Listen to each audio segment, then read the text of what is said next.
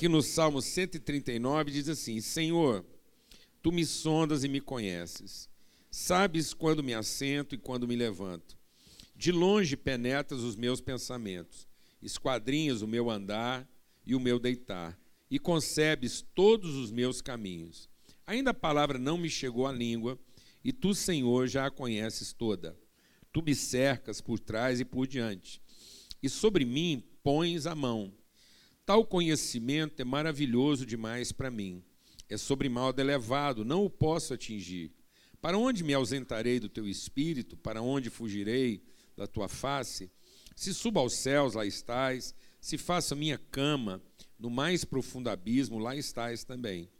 Se tomo as asas da alvorada e me detenho nos confins dos mares, ainda lá me haverá de guiar a tua mão e a tua destra me susterá. Se eu digo, as trevas com efeito me encobrirão, e a luz ao redor de mim se fará noite, até as próprias trevas não te serão escuras as trevas e a luz são a mesma coisa. Pois tu formaste o meu interior. Pois tu formaste o meu interior. Tu me teceste no ventre da minha mãe. Graças te dou, visto que por modo assombrosamente maravilhoso me formaste. As tuas obras são admiráveis e a minha alma o sabe muito bem. Os meus ossos não te foram encobertos, quando no oculto fui formado e entretecido como nas profundezas da terra.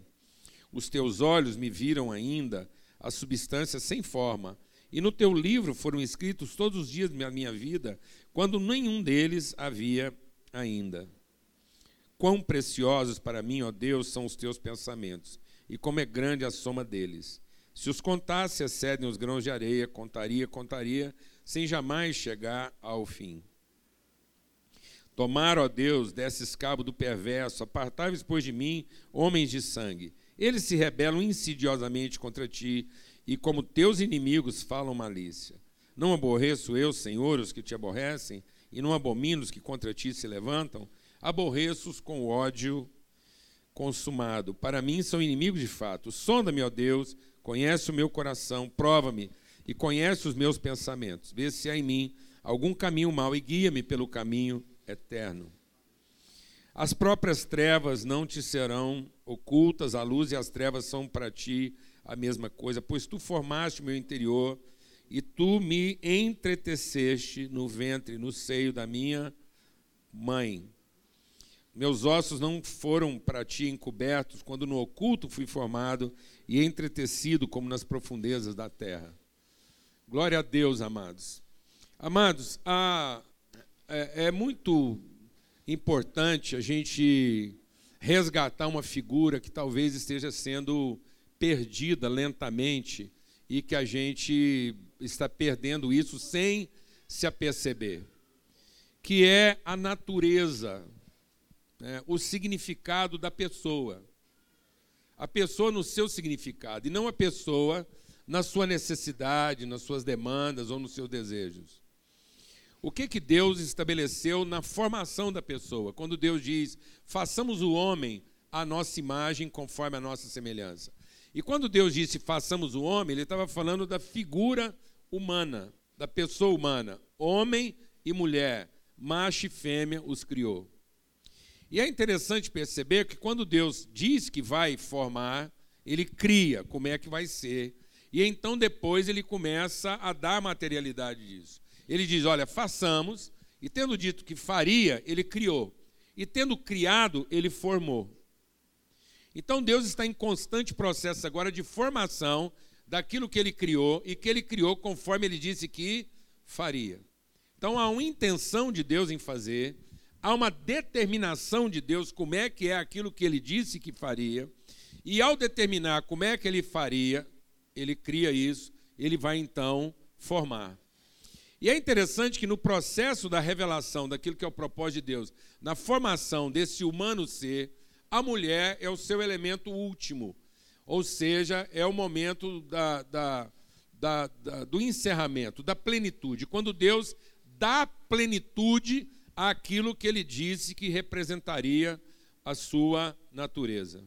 Porque ele faz primeiro, então, o homem macho, e logo depois, de dentro do homem, ele gera a mulher, ele tira a mulher. Tanto que Paulo diz isso.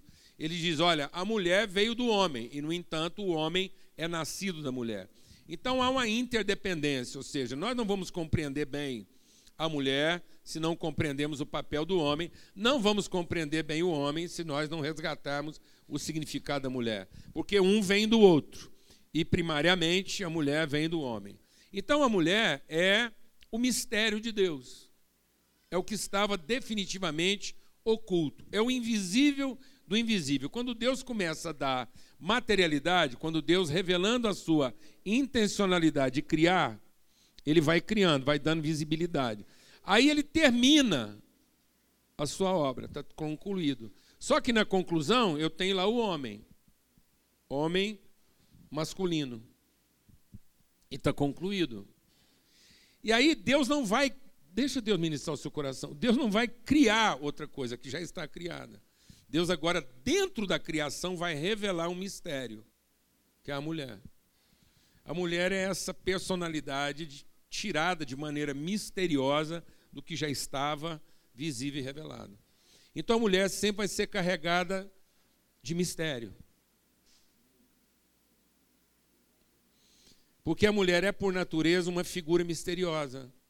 É o elemento último da materialidade daquilo que Deus quer revelar. E esse texto do Salmo 139, ele me impacta muito. Porque Deus, através do salmista, do Davi, Deus está. Esse Salmo 139 é um salmo messiânico, porque ele se aplica a Davi, mas ele se aplica a Jesus. Como foi dito aqui, o nosso problema é que muitas vezes a gente acha que Jesus é uma coisa única, exclusiva e não primeira. O nascimento de Jesus é que vai significar o nascimento de todo homem de verdade, de toda mulher de verdade. Então Jesus não é para significar um salvador individual. A gente tem a ideia de achar que o nosso salvador é alguém que vai fazer por nós aquilo que nós precisamos que ele faça. Não, amados, Jesus é o nosso salvador porque ele nos reconcilia com a vontade de Deus. Então ele nos apresenta a salvação, revelando a nós o que todo homem e mulher são em Deus. Ele revela o que é nascer de Deus. Então, Jesus está significando, inclusive, seus pais. Porque ele está mostrando, por exemplo, que o verdadeiro papel do homem como pai não é o papel da, da, da semeadura de uma semente carnal nós não somos pais porque semeamos uma semente de carne. Nós somos pais porque semeamos uma semente de palavra. Então Jesus ressignifica o pai. Jesus significa todo pai. Porque todo pai de filho de Deus tem que ser, antes de tudo, não o pai, porque ele é o cara que, que pôs lá a semente da sua carne. Mas ele é o pai porque é aquele homem que empenhou a sua palavra e assumiu a responsabilidade. Eu tive uma conversa muito séria vindo de casa para cá com o motorista do táxi que me trouxe. Eu sempre peço a Deus graça para entender cada momento desse como espiritual. E aí a gente veio conversando e tal, eu perguntei para ele sobre a jornada de trabalho, e ele falou assim: é, não, eu trabalho só durante o dia, eu começo por volta das seis, vou até as 20 horas, depois vou para casa dar trabalho para minha mulher. E falou em tom de brincadeira. Eu falei assim, mas hoje não é dia de dar trabalho para não, pelo menos hoje é dia de homenagear, porque hoje é dia das mães, hoje é dia de você pegar leve lá e honrar e tal, pelo menos hoje. Aí ele virou e falou assim: Não, ela ainda não está nessa categoria. Eu falei: Ah, vocês não têm filhos? Ele falou: Não. Ela teve um pequeno probleminha, ela já tentou gravidez três vezes, perdeu as três gravidezes, e isso é uma coisa lá difícil lá para nós, e nós estamos em processo. Eu falei, não sei nem quem está tratando de você aí, mas eu tenho um amigo, um cara muito querido, que é dessa área, e além dele ser um excelente médico, é um homem de Deus, ele, ele vai poder te ajudar, nem que seja para ser uma segunda opinião. Quem sabe olhar seus exames e às vezes ele até conhece o seu médico, é um colega, e ele não vai ter dificuldade. E fala, que bom, aí passei o nome para ele e tal. Falei assim, mas tem outra coisa. Filho é muito bom. Ele falou, você acha mesmo? Eu falei, é muito bom. Eu tenho cinco. Ele falou, então é bom mesmo. Eu falei, é bom. é muito bom. E eu falei para ele: olha, e dos cinco filhos que a gente tem, duas filhas vieram por adoção. E a gente é, pensava no começo que o nosso grande e maior desafio era convencer os filhos por adoção que eles eram iguais aos filhos naturais. E aí nós vimos que o nosso desafio era muito maior do que isso, porque era um desafio para nós mesmos. Era convencer a nós e os nossos filhos de que mesmo os filhos naturais já tinham sido adotados. Porque o grande problema hoje é que nós temos um punhado de filho parido, mas não adotado. E o filho só é filho de fato quando ele é adotado. Ele falou: É engraçado, você é a segunda pessoa que está me falando isso. Um homem de Deus já teve essa conversa comigo, ele é inclusive um padre. Eu falei: Então você devia estar tá prestando atenção, porque eu não sou segunda pessoa, sou segunda pessoa de Deus que está falando com você. E, e eu falei: Olha, e a adoção vem pelo pai. Porque todo pai é pai por adoção. Porque a mulher sabe, o pai acredita. Então você pode ter dez filhos, respeito demais sua mulher, mas pode ter quantos filhos você tiver com ela, ela vai saber que é dela, mas você vai acreditar, porque é pela fé. Então, se não for no seu coração, ele falou: É, eu acho que ela até está aberta para isso, mas eu não estou. Eu não estou eu seria capaz de adotar um filho dela, mas. Então, eu fiquei pensando sobre isso e, na verdade, ele não adotou, foi ela. Ele não adotou, foi ela, na sua condição, no seu desafio, né, na sua necessidade. Então, Paulo está dizendo que o homem vem da mulher. E uma das coisas que está acontecendo conosco é que o homem está sendo corrompido na sua identidade, e ao ser corrompido na sua identidade, ele está cooperando para que a mulher também seja corrompida na sua identidade. E eu queria fazer um apelo para que nesse dia que a gente está falando sobre a mãe, a gente entendesse esse mistério de Deus. Esse, essa figura única e singular da criação. Porque quando o salmista está falando agora da mulher, ele nos arremete a um pensamento misterioso. Porque ele diz o seguinte: que o útero da mulher é a oficina, é o tiar de Deus. Você já parou para pensar sobre isso? Que Deus não é pai de galinhas e gatos. Que Deus não é pai de frango. Que os animais procriam e se reproduzem de maneira mecânica. O que foi? Está tudo certo. Então eles se reproduzem. Deixa Deus ministrar o seu coração. Os animais, os peixes, as aves, os mamíferos, eles se reproduzem de maneira natural. É físico-químico. É uma combinação lá genética, orgânica. Mas quando um ser humano vai ser concebido, é como se o próprio Deus, o que o salmista está dizendo aqui, descesse para trabalhar na sua oficina. O salmista está dizendo que há um, há um manusear de Deus. Que o ventre da mulher é como fosse um tiar onde Deus trabalha. Há uma presença do divino. E talvez a gente não está se apercebendo disso. A gente não está entendendo o lugar sagrado que o útero da mulher representa. Nós não estamos entendendo que Deus, dentro do seu processo criativo, ele, ele consorciou o seu poder. Porque em todas as outras áreas, Deus poderia continuar fazendo sem a efetiva participação de um ser humano. Até no quesito da própria paternidade. Porque Jesus foi, e entenda que eu não estou dizendo isso do ser humano mas Deus consociou o seu processo criativo na formação do homem, no sentido de que ele não abdicou do ventre materno.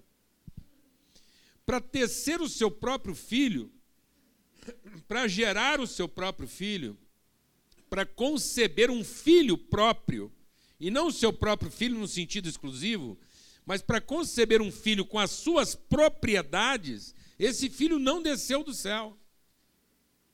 Ele não veio na forma de um anjo e ganhou forma humana.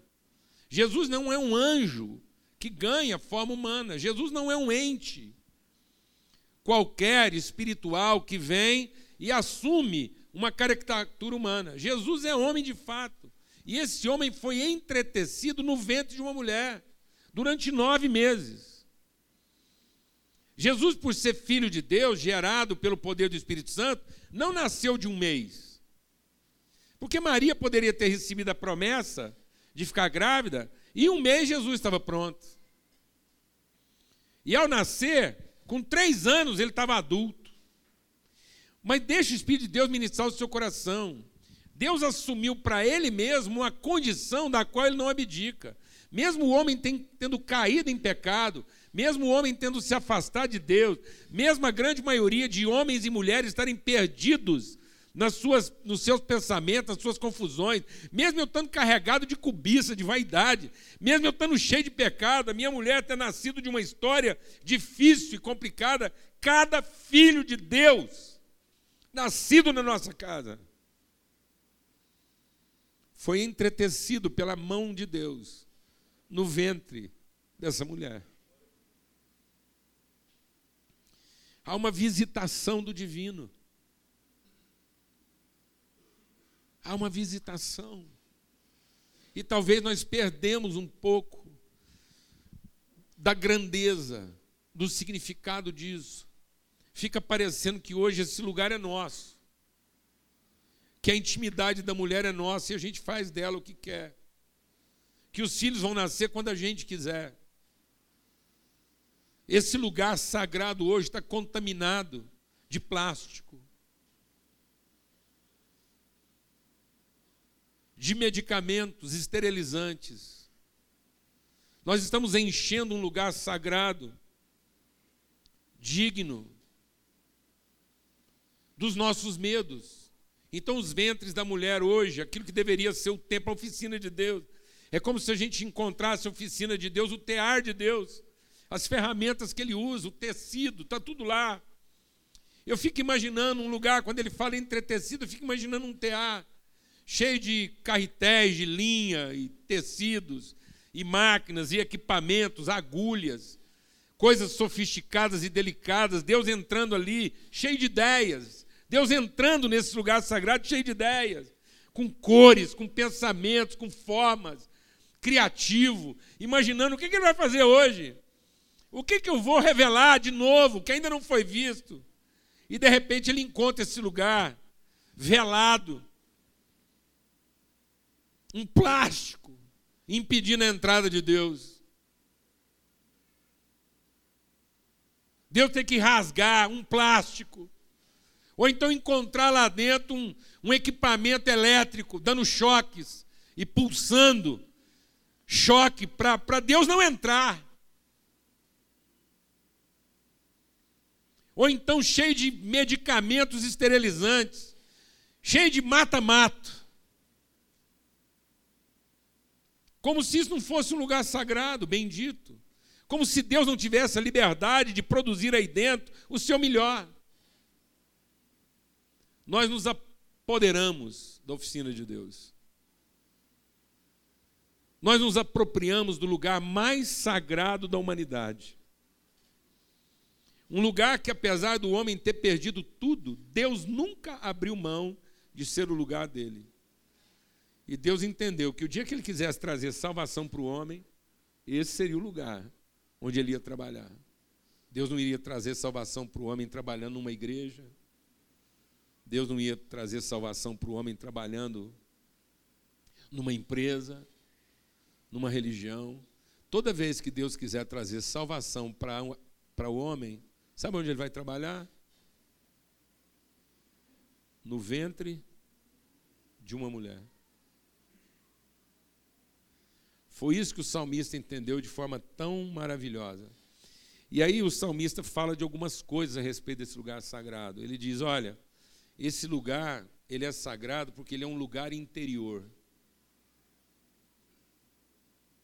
Ele só é sagrado porque ele tem uma interioridade. Ele é um lugar íntimo. E sabe o que está acontecendo? Uma das coisas que está fazendo com que esse lugar sagrado deixe de existir na nossa vida é que ele deixou de ser íntimo. Eu quero falar uma coisa aqui com todo respeito. Eu quero que as mães e as mulheres aqui, as meninas jovens, recebam isso com todo respeito. A sua intimidade é um lugar sagrado. Não é para qualquer um ficar entrando e saindo só porque deu vontade.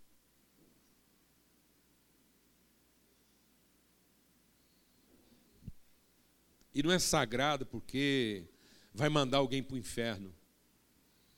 Eu quero dizer que a sua intimidade e o abuso da sua intimidade podem não te levar para o inferno, mas pode te impedir de ver o céu. Pode te impedir de ver as coisas benditas que Deus pode gerar através de você. Então resgate a intimidade do seu lugar sagrado. Tenha respeito por esse lugar. Quero dizer para os homens que estão aqui: cuidado. Cuidado, porque o que você está penetrando de qualquer jeito, só porque deu vontade, carregado com a sua sujeira, carregado com as suas cobiças, com a sua ganância, pagando às vezes por isso, comprando isso,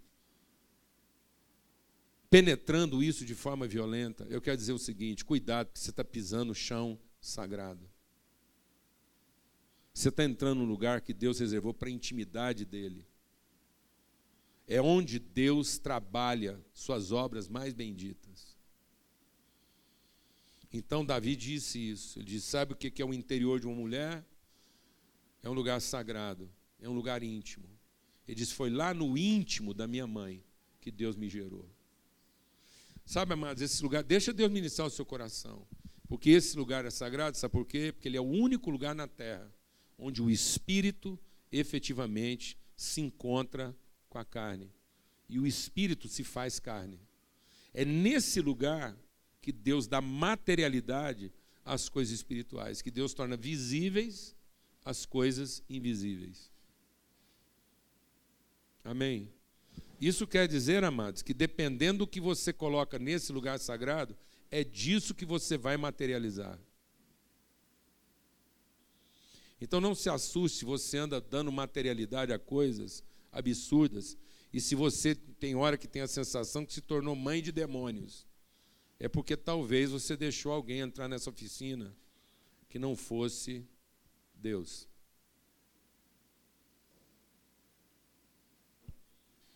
Amém? Glória a Deus. Não deixe o lixo tomar conta desse lugar sagrado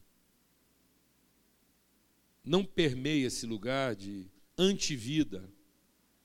Tem muitas mulheres sofrendo hoje em dia danos físicos, porque encher esse lugar de antivida.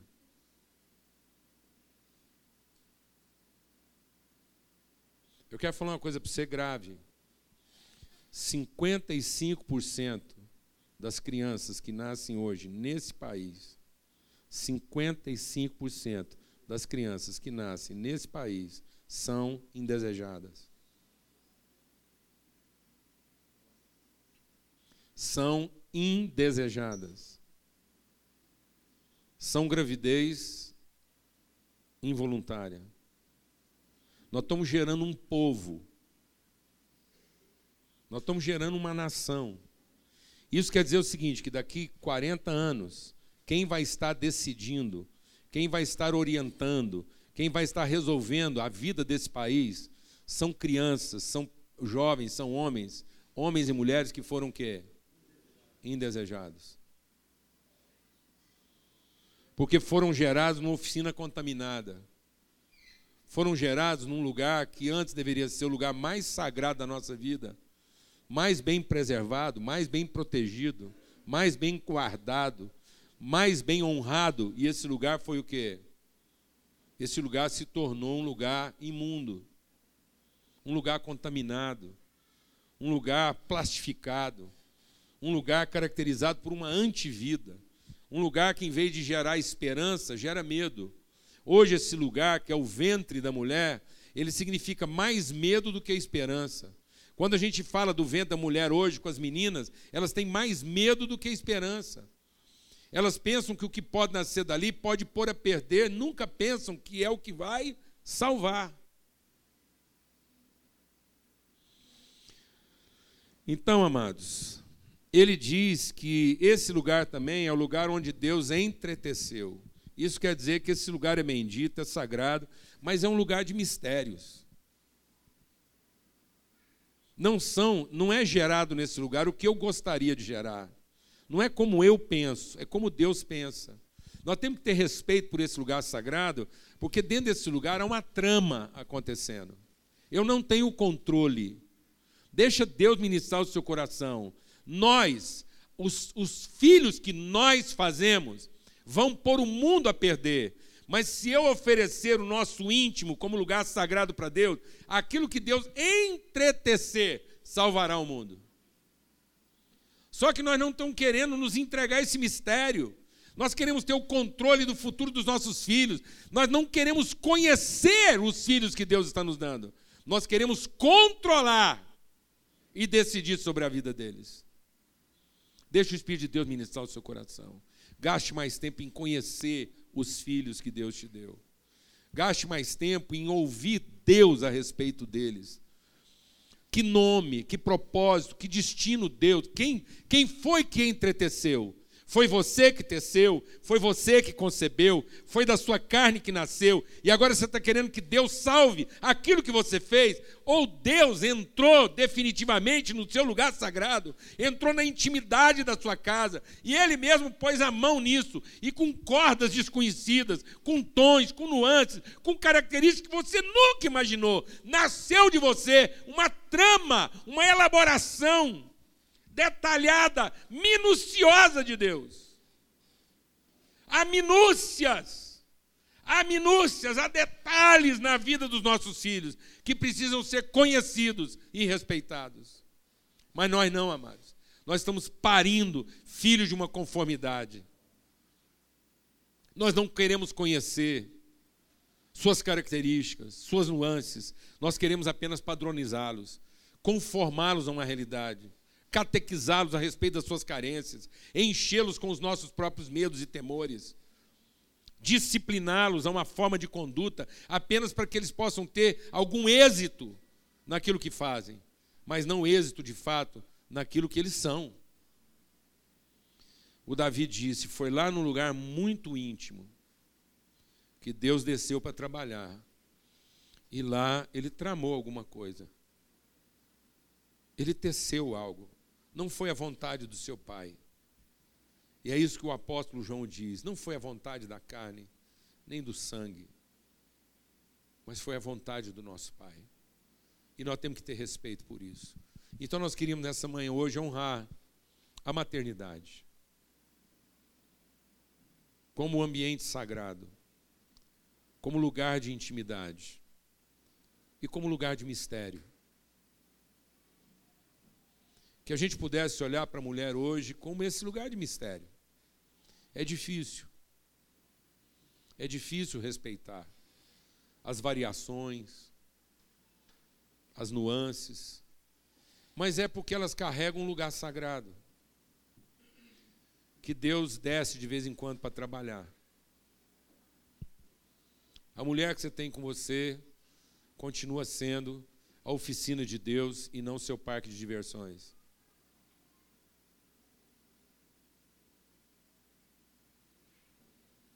Cuidado para você não transformar a oficina de Deus no seu parque de diversões. Você vai sujar tudo. Mas se for oficina de Deus, o que Deus tramar dentro da sua mulher pode salvar a sua casa e pode salvar todo mundo. Amém? Quem crê nessa palavra? Então, em nome de Cristo Jesus, pelo sangue do Cordeiro pelo sangue do Cordeiro. Eu queria ter uma palavra de oração, nós vamos receber aí as crianças, não é isso?